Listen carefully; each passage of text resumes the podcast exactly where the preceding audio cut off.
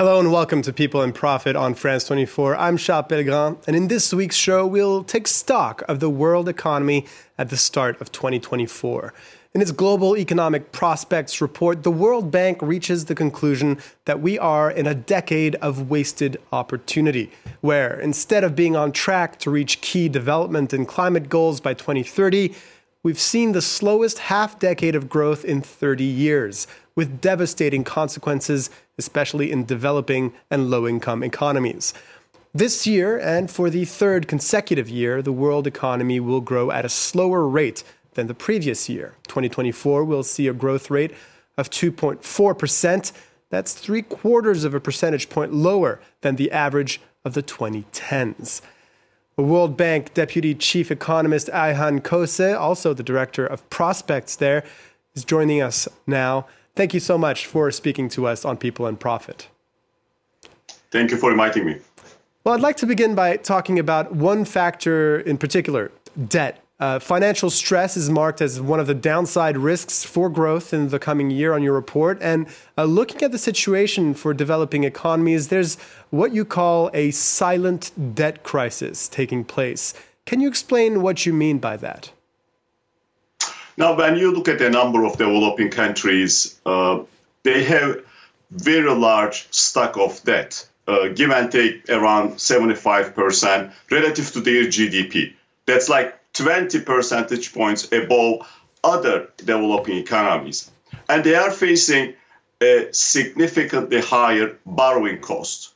And that's around, you know, 20 percentage points higher than what uh, most other developing economies are facing.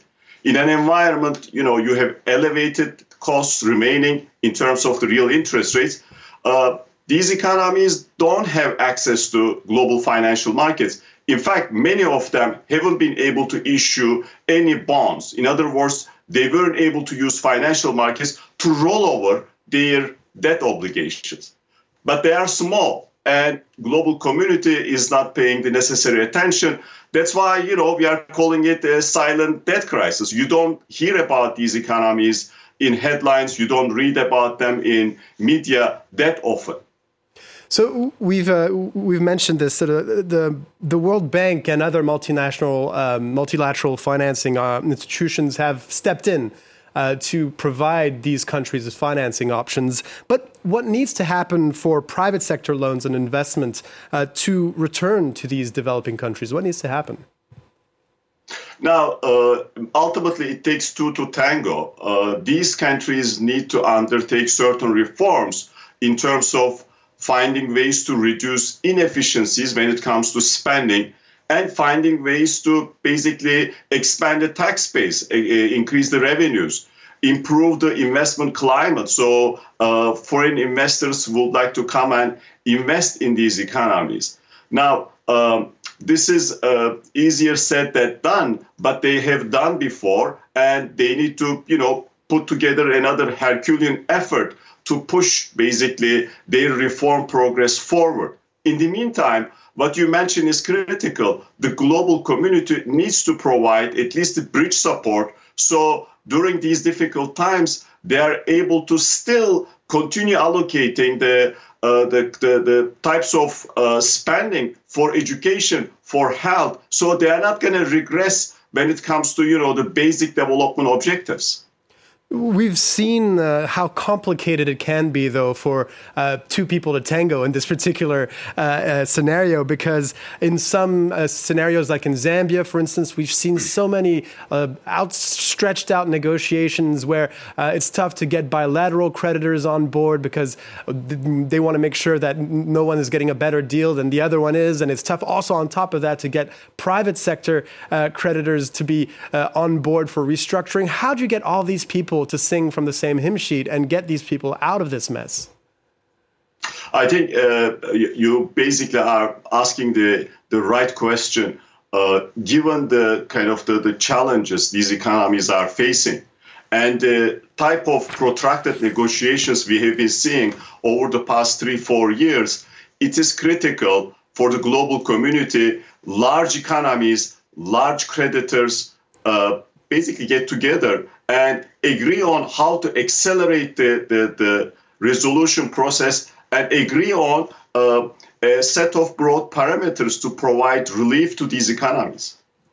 I'd like to move on to one of the policy moves uh, the World Bank says uh, works for developing countries, and that's to encourage trade and financial flows across borders. That's one of the reforms that uh, the World Bank advocates for.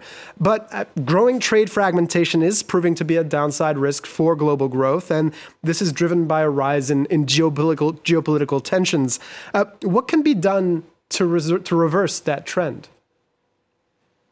I think uh, uh, advanced economies, especially, uh, need to realize that as much as they see issues in the context of um, security, national security, in the context of diversifying supply chains, ultimately the trade uh, restrictive measures take a toll on their economies as well. So, in a sense, they are shooting themselves in the foot by introducing all types of restrictive measures and really heightening the tensions uh, in the context of, you know, large economies. So, we are expecting, uh, in a sense, the calm to prevail when it comes to trade.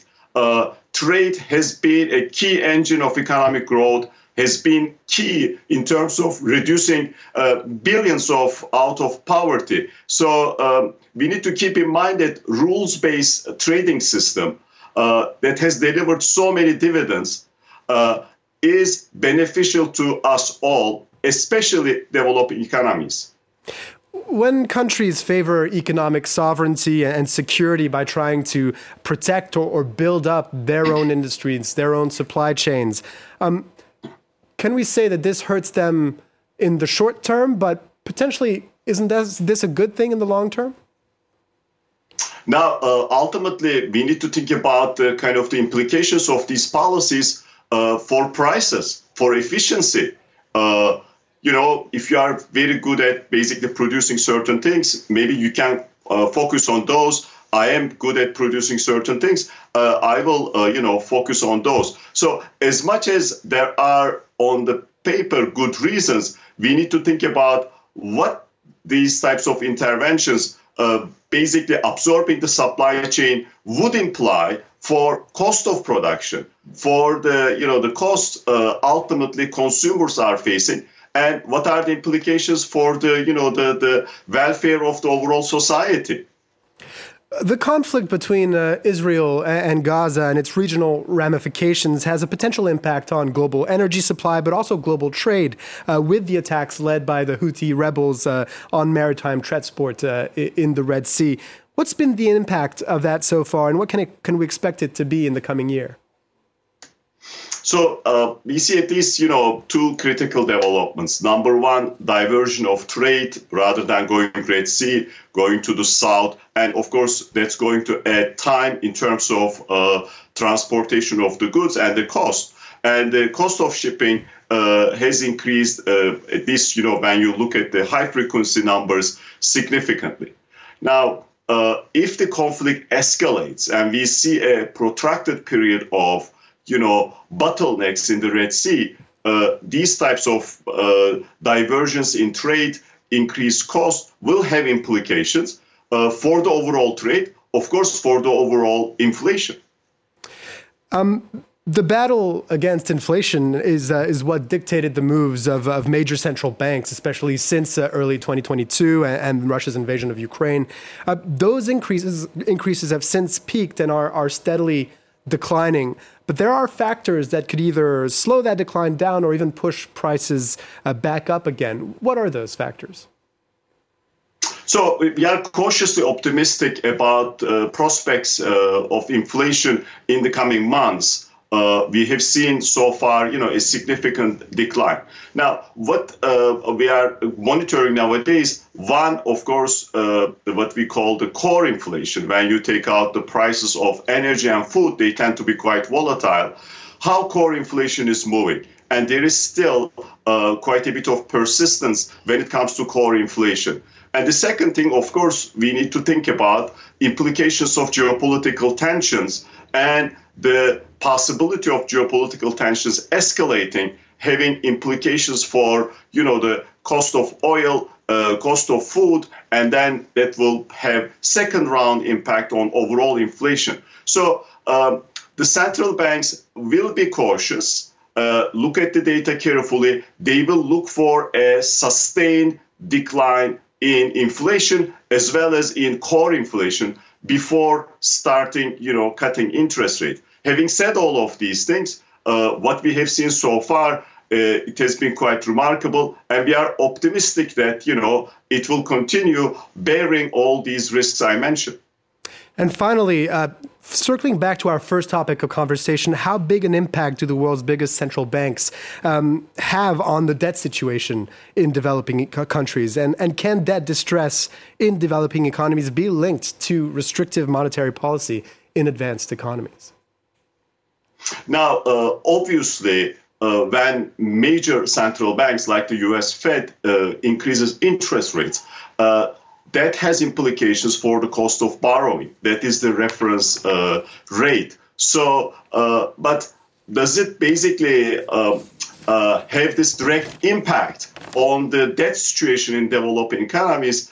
on, on the one hand, you might be able to say yes, because the cost of borrowing increases, it's difficult to roll over debt but on the other hand, uh, there is a stock of debt out there. So central banks did not trigger that that problem. Uh, ultimately, national governments were accumulating this debt and probably were not necessarily spending efficiently.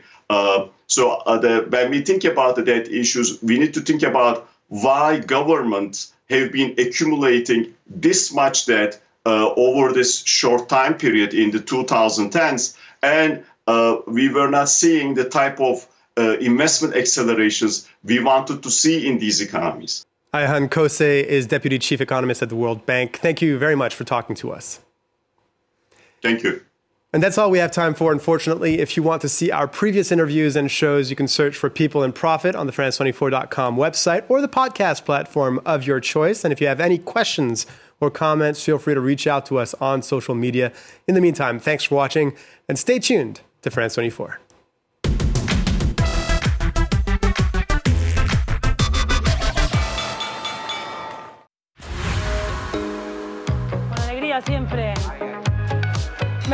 24 horas porque nos enteramos de las noticias de Europa, de América Latina y de todos lados. Nos gusta mucho la cultura francesa. The world is ever changing. The news doesn't wait. That's why at France 24, we'll always be there to help make sense of world events. For the best international coverage, 24 hours a day, no matter what, France 24 is with you everywhere, all the time. Liberté, égalité, actualité.